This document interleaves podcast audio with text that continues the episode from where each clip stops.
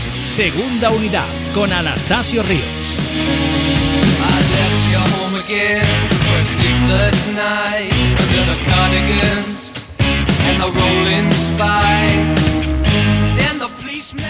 Hola amigos, bienvenidos a Segunda Unidad. En el podcast de esta semana analizaremos la situación del COSUR Betis después de caer sin paliativos en San Pablo ante el Real Madrid con José Manuel Jiménez de Onda Cero Sevilla y conoceremos el resto de resultados y el calendario de los equipos sevillanos.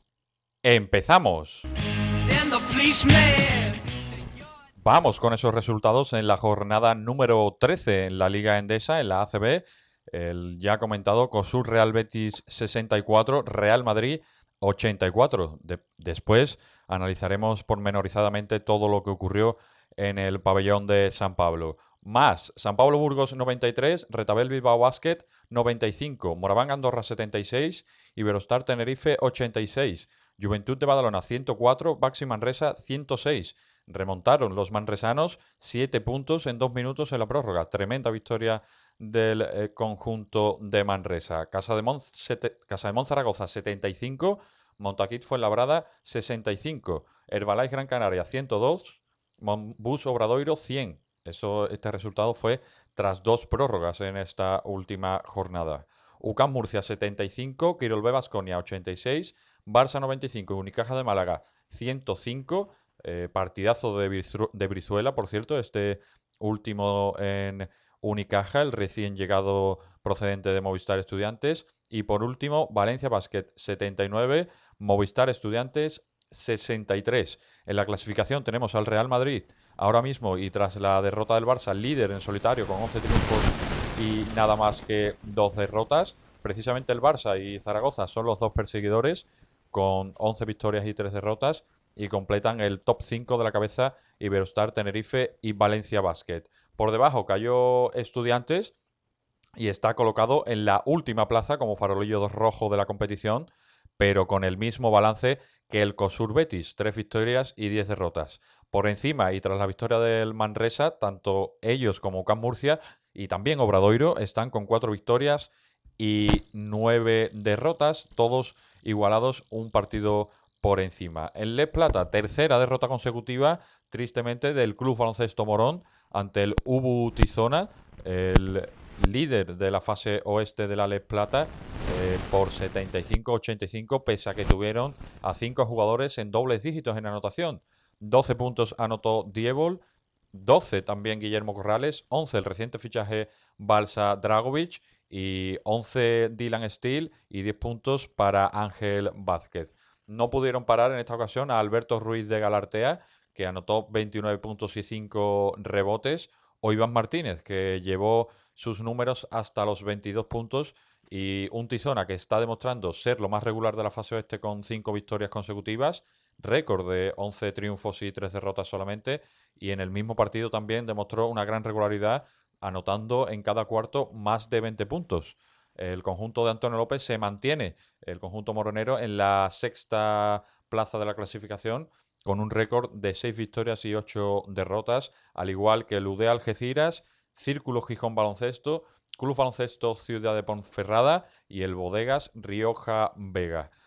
Por su parte, en la Liga EVA, el grupo DB, Plasencia Basket 80, COSUR Real Betis 71, el, el junior del COSUR Real Betis, Club Baloncesto Utrera 91, Linense 59, Club Baloncesto Ciudades Hermanas 79, Torta del Casar Extremadura 85. Es la cuarta derrota consecutiva del COSUR Real Betis y se coloca en la penúltima posición de la clasificación con solamente tres victorias y siete derrotas. Por encima, el Dos Hermanas con un récord de cuatro victorias y seis derrotas y el Club Baloncesto Utrera está colocado en la quinta plaza con un balance de cinco victorias y cinco derrotas tras vencer en el último partido en un meritorio encuentro al líder, el linense, que venía de ganar cinco encuentros de manera consecutiva y este equipo, el linense, se mantiene en la primera plaza con ocho triunfos y dos derrotas. Vamos ahora a la Nacional 1 masculina en el grupo A, Real Círculo de Labradores 52, Club Baloncesto Ciudad de Palos 69,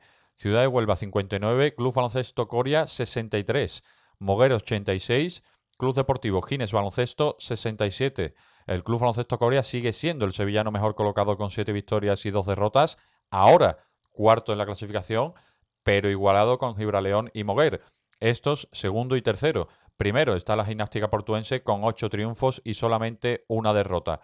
Turno por último para la Nacional 1 femenina en el grupo A, el Club Baloncesto Ciudades Hermanas 42, Club Náutico Sevilla 49, Maristas Córdoba 55, Club Deportivo Gines Baloncesto 49, Beyman Baloncesto Sevilla Femenino 76, Ciudad de Huelva 51.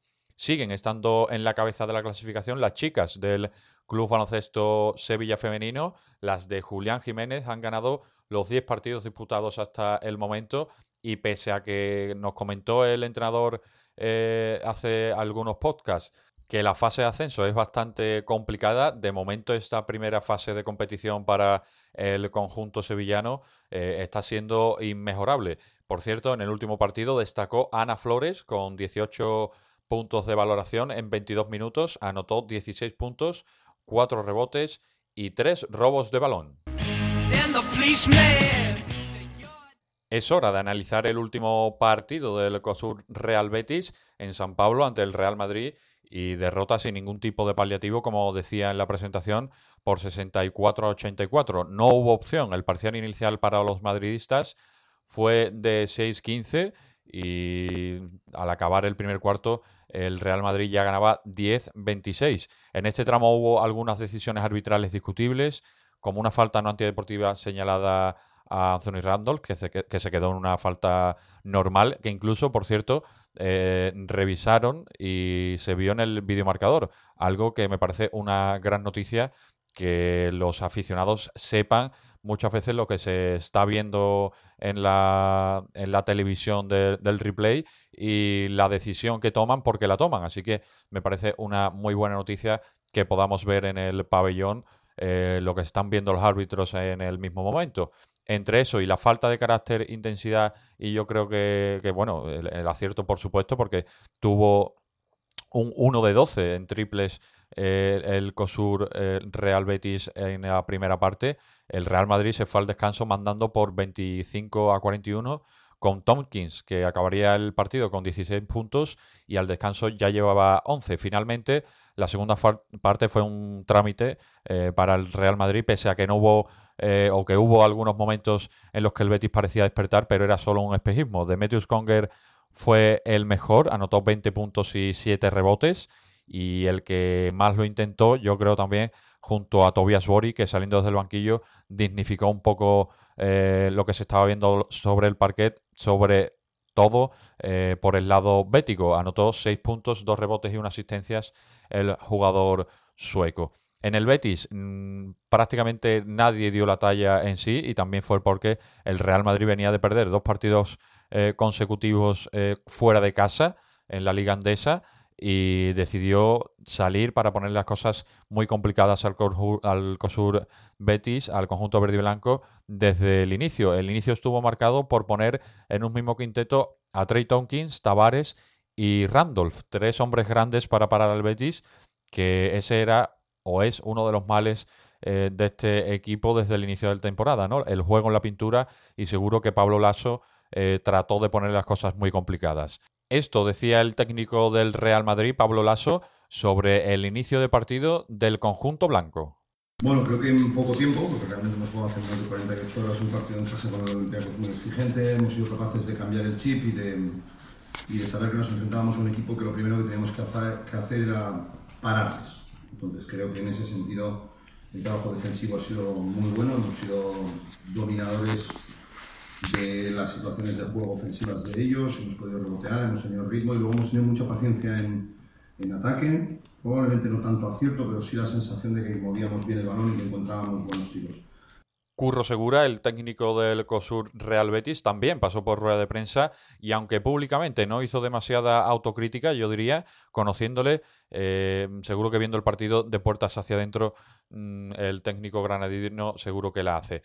Esta valoración hizo del encuentro el técnico verde y blanco. El partido se ha marcado por, mucho por, cómo ha empezado el encuentro. Creo que ellos han han hecho un, alarde de exuberancia física, especialmente al principio, y jugando con, con un quinteto muy grande, con Randall de tres y Tompkins y Tavares, pues eh, los espacios eran, eran muy pocos y para eso, para aprovechar esos pocos espacios había que, estar acertados desde, desde, la línea de tres, cosa que, que hoy no, no, ha sido así, hoy no hemos estado acertados especialmente al principio y cuando ellos han cogido pues una ventaja amplia me quedo con, con, lo mejor de mi equipo que ha sido pues quizás el, el espíritu de lucha, ¿no? el no rendirse en ningún momento, el seguir trabajando para intentar meterse en el partido, el no dar por perdido ni un balón y tratar de luchar contra un rival pues que con, con una amplia ventaja de cara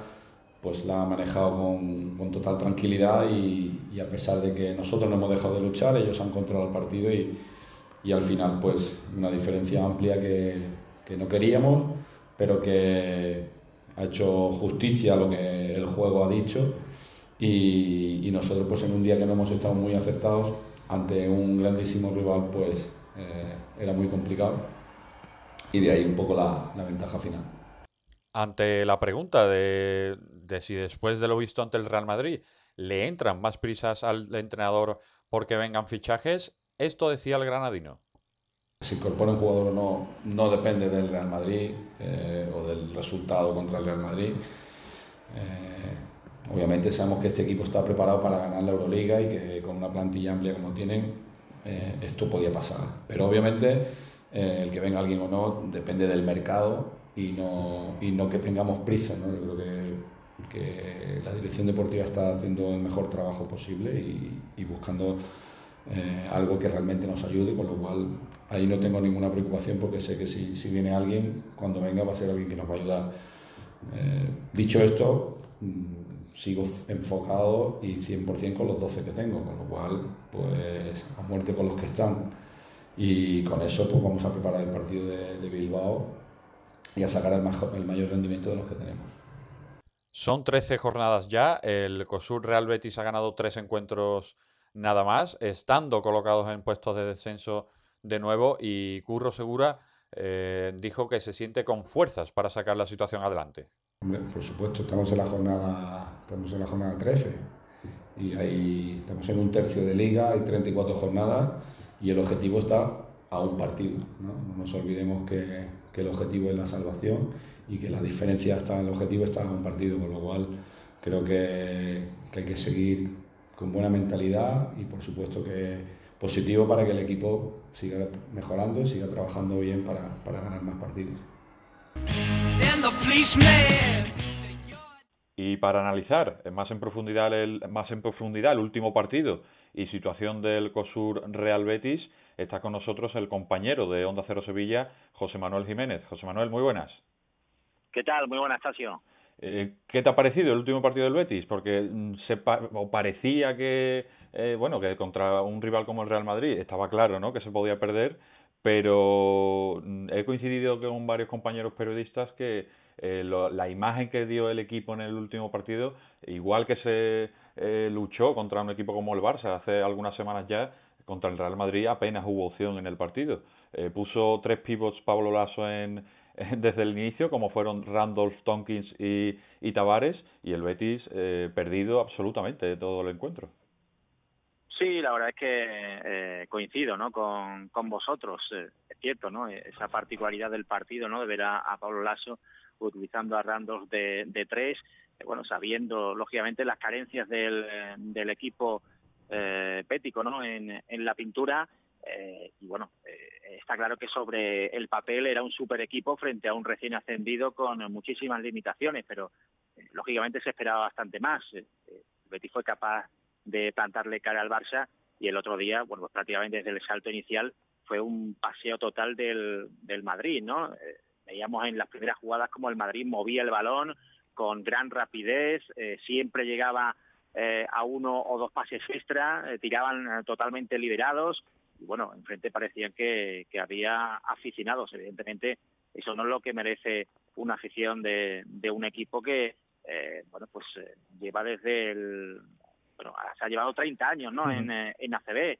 y le ha costado mucho, a pesar de que el año pasado eh, hubiera parecido fácil, pero evidentemente cuando se bajó por dos temporadas consecutivas, eh, el hecho de volver a, a la ACB, eh, bueno, pues eh, exigía del esfuerzo de todos y, y, se esperaba una plantilla absolutamente comprometida. Yo no digo que no lo estén, pero la verdad es que eh, lo que en principio en las primeras jornadas nos eh, invitaba a pensar que, estábamos ante eh, un año donde el equipo podía sumar victorias y, no pasarlo excesivamente mal, no sé, le, estoy viendo cosas en los últimos partidos que me invitan a pensar en lo contrario. En el partido del otro día, Oliver no, no estuvo bien Sí. y, y Sipahi, eh, no sé, volvió a estar muy por debajo de su nivel, ¿no? Seguimos, Parece que le falta sangre o, o claridad de ideas, no sé qué le falta a este jugador, que no sé, empezó más o menos clarividente, pero es que cada vez está aportando menos. eh, Y esto sí que es eh, preocupante, ¿no? Que jugadores que tienen que ser importantes estén bajando el nivel eh, en cada partido. Sí, parece que están bajando un poco los brazos. Ahora comentaremos alguna situación en concreto de, de algunos jugadores. Pero, mm, ¿qué soluciones puede tener este equipo ahora? Porque eh, viendo lo que, lo que hemos comentado anteriormente y, lo que viene haciendo el equipo, eh, vi a Curro Segura eh, algo un poco autocrítico, podemos decir, en, en la rueda de prensa y eso me dejó algo descolocado porque esperaba que, que dijera algo más fuerte, qui- quizás incluso. Aún así, yo creo que de puertas adentro es un tipo que seguro que, que la tiene, pero se justificó todo en el acierto y, y, no mucho en la actitud, porque yo creo que, no sé si, no, no quiero decir tampoco tan falta de actitud, que, que, hubo tanta falta de actitud, pero sí como que, que, se, que empezaron el partido ya prácticamente derrotados y jugadores como, como eso que dices, Sipahi, Wintington tampoco apareció en absoluto en, ningún momento del partido, el mejor fue Conger y con 20 puntos, que hace un par de partidos también lo fue, pero parece que no que, los que los que tienen que dar un paso adelante no lo dan y, no se mueve nada tampoco en el, en el equipo como para que otros jugadores puedan a- puedan dar un paso adelante. Sí, es lo que tú dices, ¿no? Es que se salvó prácticamente solo Conker, ¿no? Con esos Ujú. 20 puntos y, y 7 rebotes. Después eh, prácticamente no se salva ninguno y evidentemente eh, el equipo no se puede permitir el lujo eh, de que jugadores como Slaughter o, o Whittington tengan los números del otro día, ¿no? Slaughter que, también sí eh, Slaughter estuvo en 1-5 en triples, eh, Whittington lo falló prácticamente todo, solo metió dos tiros de campo, eh, se le vio bastante amedrentado por eh, la figura de, de Tavares, que evidentemente es un pivot imponente, pero hay que buscarle las vueltas, hay que intentar jugarle eh, con tus armas. Eh, Nian pues, eh, no hizo absolutamente nada frente, frente a Di Tavares. Y bueno, vimos a Izundo que bueno estuvo bien básicamente cuando el Madrid se relajó un poquito en defensa, ¿no? Y le dejó hacer algún que otro mate que bueno a él le gusta, pero eh, tiene que aportar bastante más. Yo eh, el juego interior evidentemente del del Cosur Betis ya lo hemos dicho desde el principio y salvo algún partido aislado, eh, quizás el de Andorra eh, está dejando bastante que desear y, y- y urgen soluciones. Y, y lo que tú dices también del desacierto, eh, un equipo que se basa en el juego de perímetro no puede meter su primer triple prácticamente en el último minuto del, del segundo cuarto. Así es que es imposible ganar un, un partido. Eh, es cierto bueno, que algún momento no, no, no puedes tener el día, pero bueno, tienes que intentar buscar los tiros y los tiros no fueron eh, bien seleccionados. Eh, la segunda parte estuvieron un poquito mejor, pero eh, claro, eh, hace falta alguien más, ¿no? Sí, sí. Que si solo miras a, a Slaughter, es cierto que Conger parece que está intentando coger ese sitio que ha dejado Casey Rivers, pero hace falta un, eh, un alero más, hace falta un pivot fuerte y, y, y- lo dicho, ¿no? Yo, la verdad es que me cae bien Sipahi, Ujú. pero bueno, aquí no se trata, ¿no? De, de simpatías y demás, ¿no? Se trata de, de dar el, el callo desde el principio y, y no sé, a mí me da la sensación de que este base se está relajando quizás demasiado y, y no es lo que necesita el Cosur Betis. ¿eh?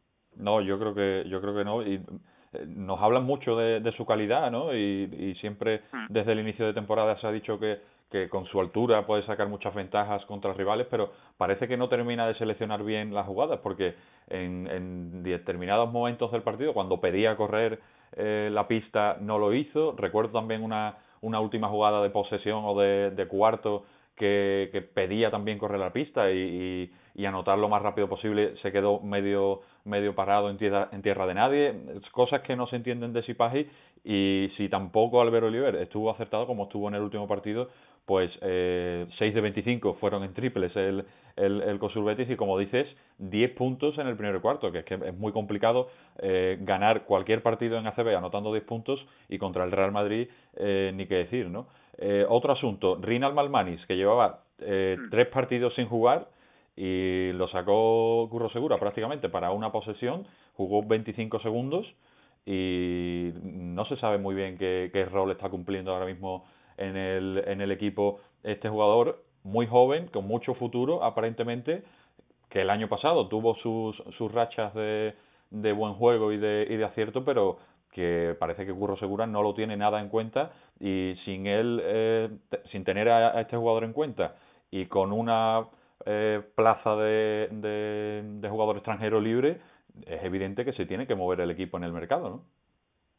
Sí, bueno, el Almanis eh, ya fue difícil pues entender la, la decisión, ¿no? Aunque bueno, es, puede ser eh, que como jugador número 13 y, y, como apuesta de futuro eh, y como jugador eh, que además eh, se acoge al cupo, bueno, pues puedas eh, darle la oportunidad, pero ya no fue un jugador, tú lo dices que sí, que jugó algunas, eh, algunos partidos y tuvo rachas buenas, tuvo algún que otro partido bueno el año pasado, pero bueno, era uno de los jugadores importantes y, y que otros no estuvieran en ese proyecto y Malmani sí, bueno, podía ser quizás, podía chocar un poco, pero, pero bueno, en fin, siempre eh, estamos hablando de un jugador de 23 años y que puede explotar en, en cualquier momento y si se cree en él, eh, me parece bien que se le dé la oportunidad, pero claro, uh -huh. llegados a este punto en lo que el equipo no consigue victorias, eh, quizás habría que buscar a un jugador que cumpla esa eh, condición de, de, cupo y que, y que claro. pueda eh, entrar y si no, como tú dices, al tener una, una plaza libre, eh, bueno, pues no sé si optar por 13 jugadores o, o, o si sustituir directamente a, a Malmanis. Eh, yo no sé, no, la verdad es que lo de Malmanis no, no se entiende, ¿no? Y aparte que juegue solo eh, 23 segundos, uh -huh. esté prácticamente ahí de comodín para una posesión y, y poco más. Eh, se trata, por tanto, de una plantilla que estaba conformada por 13 jugadores y que ahora, pues, básicamente son 11 y bueno, no sé uh -huh. si decirte menos, ¿no? Porque Pablo sí, Almazán, claro. que cuando ha entrado a mí no me ha disgustado, de nuevo está jugando pocos minutos, Nacho Martín entra algo, pero quizás no lo que se esperaba de él. Eh, no sé, veo veo cosas muy, muy extrañas, veo que no hay eh, confianza en esos eh, jugadores que sí. tiene que llegar alguien importante, ¿no? Sí, es cierto. No sé si Curro Segura en los últimos partidos ya ha, ha cambiado un poco de mentalidad eh, desde el inicio de temporada, incluso con respecto y en comparación con la temporada anterior, que a él le gustaban las rotaciones, bastantes rotaciones en, en el equipo, dándole minutos a prácticamente todos los jugadores. En el inicio de temporada eh, fue así y recuerdo la primera victoria de la temporada contra Juventud en el segundo partido, fue que recordó incluso a, a partidos de la temporada pasada, pero conforme ha ido pasando partidos yo creo que se ha ido dando cuenta que quizás no puede contar tanto con otros jugadores. Eh, yo con Pablo Almazán coincido contigo y creo que, que se merece más minutos porque cuando ha estado creo que le da consistencia a la defensa y, y bueno, por lo menos inteligencia también en, en, ciertos ataques, pero sí es cierto que con otros jugadores, como es el caso, insisto, de Malmanis, eh, no le da ningún minuto y ya en Demetrius Conger, eh, recuerdo hace un par de partidos, cuando se ganó en casa contra Movistar Estudiantes, que le dio 25 minutos y en el último ya ha jugado 30. O sea, que parece que va cambiando un poco de mentalidad Curro Segura en ese sentido y trata de poner a los buenos, entre comillas, eh, cuanto más tiempo eh, en pista, mejor, ¿no? Así que eh, no sé si eso va a durar mucho tiempo o es algo circunstancial bueno, pues evidentemente cuando eh, se aprietan eh, las cosas, ¿no? Cuando hay, hace falta resultados, pues es normal que, que se tire de, de, galones, pero claro, si estos jugadores no, no te responden, es cuando lógicamente eh, empieza a llegar el nerviosismo. Bueno, va a ser clave quizás, eh, evidentemente, frente al Real Madrid, después de jugar frente a un equipo que aspira a todo, a ganarlo prácticamente todo esta, esta temporada y que, y recordemos, lleva ocho victorias seguidas en Euroliga, que uh -huh. eso es eh, muy complicado de conseguir eh, lo normal es que pierdan, ¿no? Pero lo que sí, sí eh, reclamamos es que por lo menos se vea otra cosa sobre, sobre la cancha a pesar de que llegue la, la derrota. Y, y, bueno, ahora se va a ver, ¿no? En los próximos partidos eh, si este equipo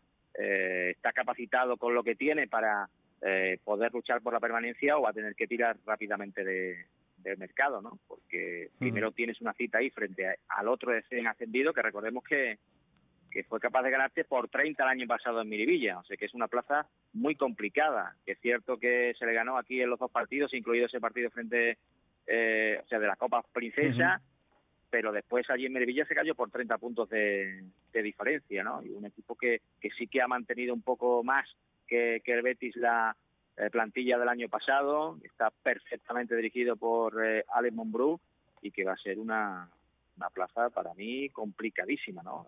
viejos conocidos, ¿no? Ahí Balvin, Cruz, Rigo. Es tremendo la, situación de la situación de Balvin. Eh, lo he comentado en los, en los últimos eh, días con algunos compañeros y algunos amigos. Eh, un tipo como Balvin, que incluso le vi en el inicio del último partido en la victoria de Bilbao contra San Pablo Burgos, que en dos balones que tuvo, tres, los machacó y, demostró que, estaba ahí el pívot de, Bilbao para todo el partido ya desde el inicio, ¿no? Algo tan necesario para este Cosur Betis y siendo además eh, jugador que, pasó por aquí hace algunos años, como no sé si se ha mirado para otro lado, si el caché de, de Balvin no se lo podría permitir el Cosur Betis, pero que llegue a un equipo que también ha sido eh, que es un recién ascendido como Bilbao, eh, que, no sé, me, hace pensar mucho y, y, me duele, me duele porque está rindiendo a un grandísimo nivel también, Balvin. Bueno, evidentemente en Bilbao también son listos, saben moverse y, y, apostaron por él y aquí, bueno, pues eh, o, no se, o no se hizo, como tú dices, el, salía demasiado caro o Balvin no quería volver en principio a, Sevilla, ¿no? Eh, no sé exactamente qué es lo que ha pasado, pero lógicamente, ¿no? Era un jugador que aquí encajaría bastante bien y que, bueno, ya cuando se marchó, no, aquí a mí particularmente no me gustó, ¿no? Porque era un jugador que ya había alcanzado un grandísimo nivel eh, jugando eh, de pívot aquí, ¿no? eh, vamos a ver, ¿no? ¿Qué pasa? Eh, por cierto, Butel que, que, el hombre se ha escapado, ¿no? En el último partido, 34 puntos frente a Burgos, o sea que encima le pilla en un gran momento de, de confianza a esta una de las incorporaciones de, de Bilbao Vázquez. Vamos a ver, porque si no recuerdo mal, después el partido en casa frente a Manresa, que se va a ser clave, ¿no? Como el partido frente a Estudiantes, y después otro partido también en, en San Pablo, ¿no? Frente a Gran Canaria, el día de la cabalgata de Reyes. así que son dos partidos importantísimos, porque si evidentemente el equipo ya en casa frente a estos equipos no es capaz de conseguir la victoria, es cuando ya no solo el mercado, ¿no? Cuando la gente ya se va a echar encima definitivamente y cuando sí se puede empezar a agitar la, la silla del entrenador, que para mí de momento no, eh, o sea, no, no hay que temer por ella. Claro, claro, no. Mm, recuerdo que durante los primeros partidos este, y ese inicio de temporada con, con una etapa bastante fuerte, con, con rivales como Valencia Basket, Basconia, también se jugó contra Unicaja, eh, el Barça precisamente, eh, eran partidos que bueno, que se lucharon y parecía que, que contra rivales de menor entidad eh, se podía tener seguridad que este equipo podría sacar las victorias. Recuerdo que llegó después la, derrota contra San Pablo Burgos, que mm, fue bastante clara y bastante evidente, no siendo tan abultada, pero no dejaron opción prácticamente en los últimos minutos al, al COSUR Betis de llevarse la victoria de Burgos.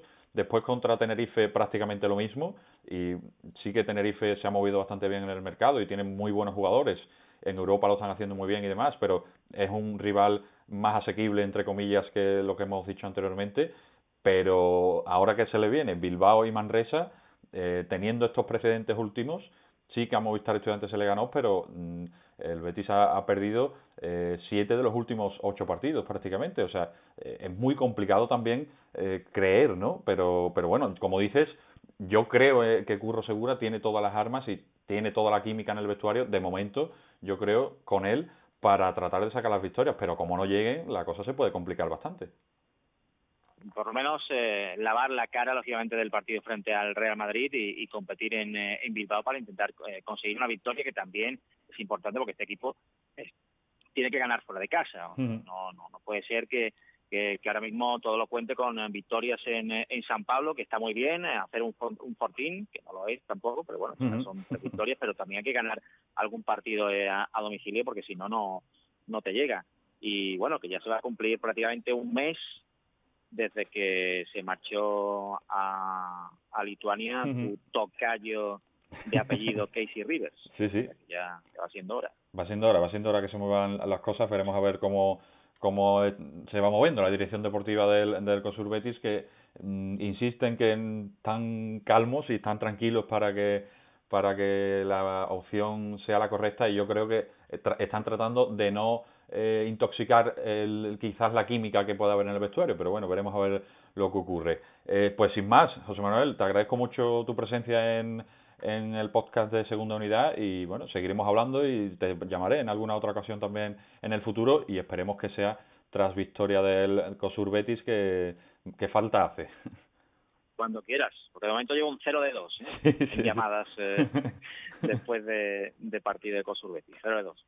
Está complicada la cosa, ¿eh? La, semana pasada hablé con, con Cristian de Diego de Solo Básquet y he hablado con él eh, cuando, o hace un par de semanas, he hablado con él siempre que ha ganado el equipo y han sido tres victorias solamente, o sea que eh, la cosa está bastante complicada. Sí, sí, sí. Queda con él ya para las próximas jornadas. Sí, sí, Bueno, eh, sin más, hasta luego y gracias, José Manuel. Un abrazo. Momento ahora para repasar el calendario que se le viene a los equipos sevillanos en la próxima semana o en el próximo fin de semana, aunque veremos también que hay algunos conjuntos que juegan entre semana. Primeramente, en ACB, jornada número 14, Retabet Bilbao Basket, COSUR Real Betis, el sábado 21 a las 6 de la tarde. Hay que recordarlo que el próximo partido también cae en, en sábado en este calendario del conjunto verde y blanco.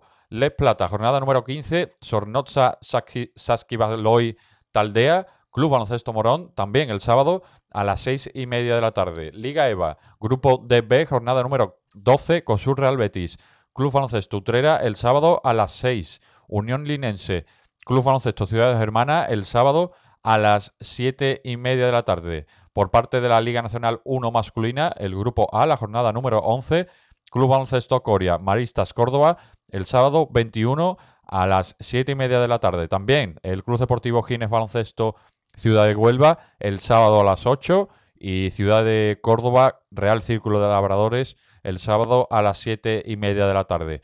Por último, la Liga Nacional 1 femenina, el, el grupo A, la jornada número 11 también, el Ciudad de Huelva Club Baloncesto Ciudades Hermanas se juega, atención, el jueves 19 a las 7 de la tarde. Antes, el Club Deportivo Gines Baloncesto, Beyman Baloncesto Sevilla, el miércoles próximo, un día antes, a las ocho y media de la tarde. Y para acabar, también el calendario, Club Náutico Sevilla, Club Baloncesto Lepe, Alius, el domingo 22 a las seis y media de la tarde. Es hora de despedirse. Hasta aquí el programa de de hoy. Es momento de dar las gracias a José Manuel Jiménez de Onda Cero por querer darnos su opinión y análisis del último partido del COSUR Real Betis y del equipo, de la actualidad del equipo verde y blanco, y a todos vosotros por escuchar también, a todos los clubes por facilitarnos la información. Ya lo saben, para seguir a Segunda Unidad Podcast lo pueden hacer en iVoox, Anchor.fm, en Spotify, en Google Podcast y otras plataformas también de, de podcast. Eh, también pueden buscarme a través de mi Twitter personal, arroba tasio93, ahí pongo los enlaces y los programas semanalmente, o en mi página de Facebook, Anastasio Ríos. Hasta aquí el programa de hoy, ya lo saben, tu baloncesto más local en un play. Adiós.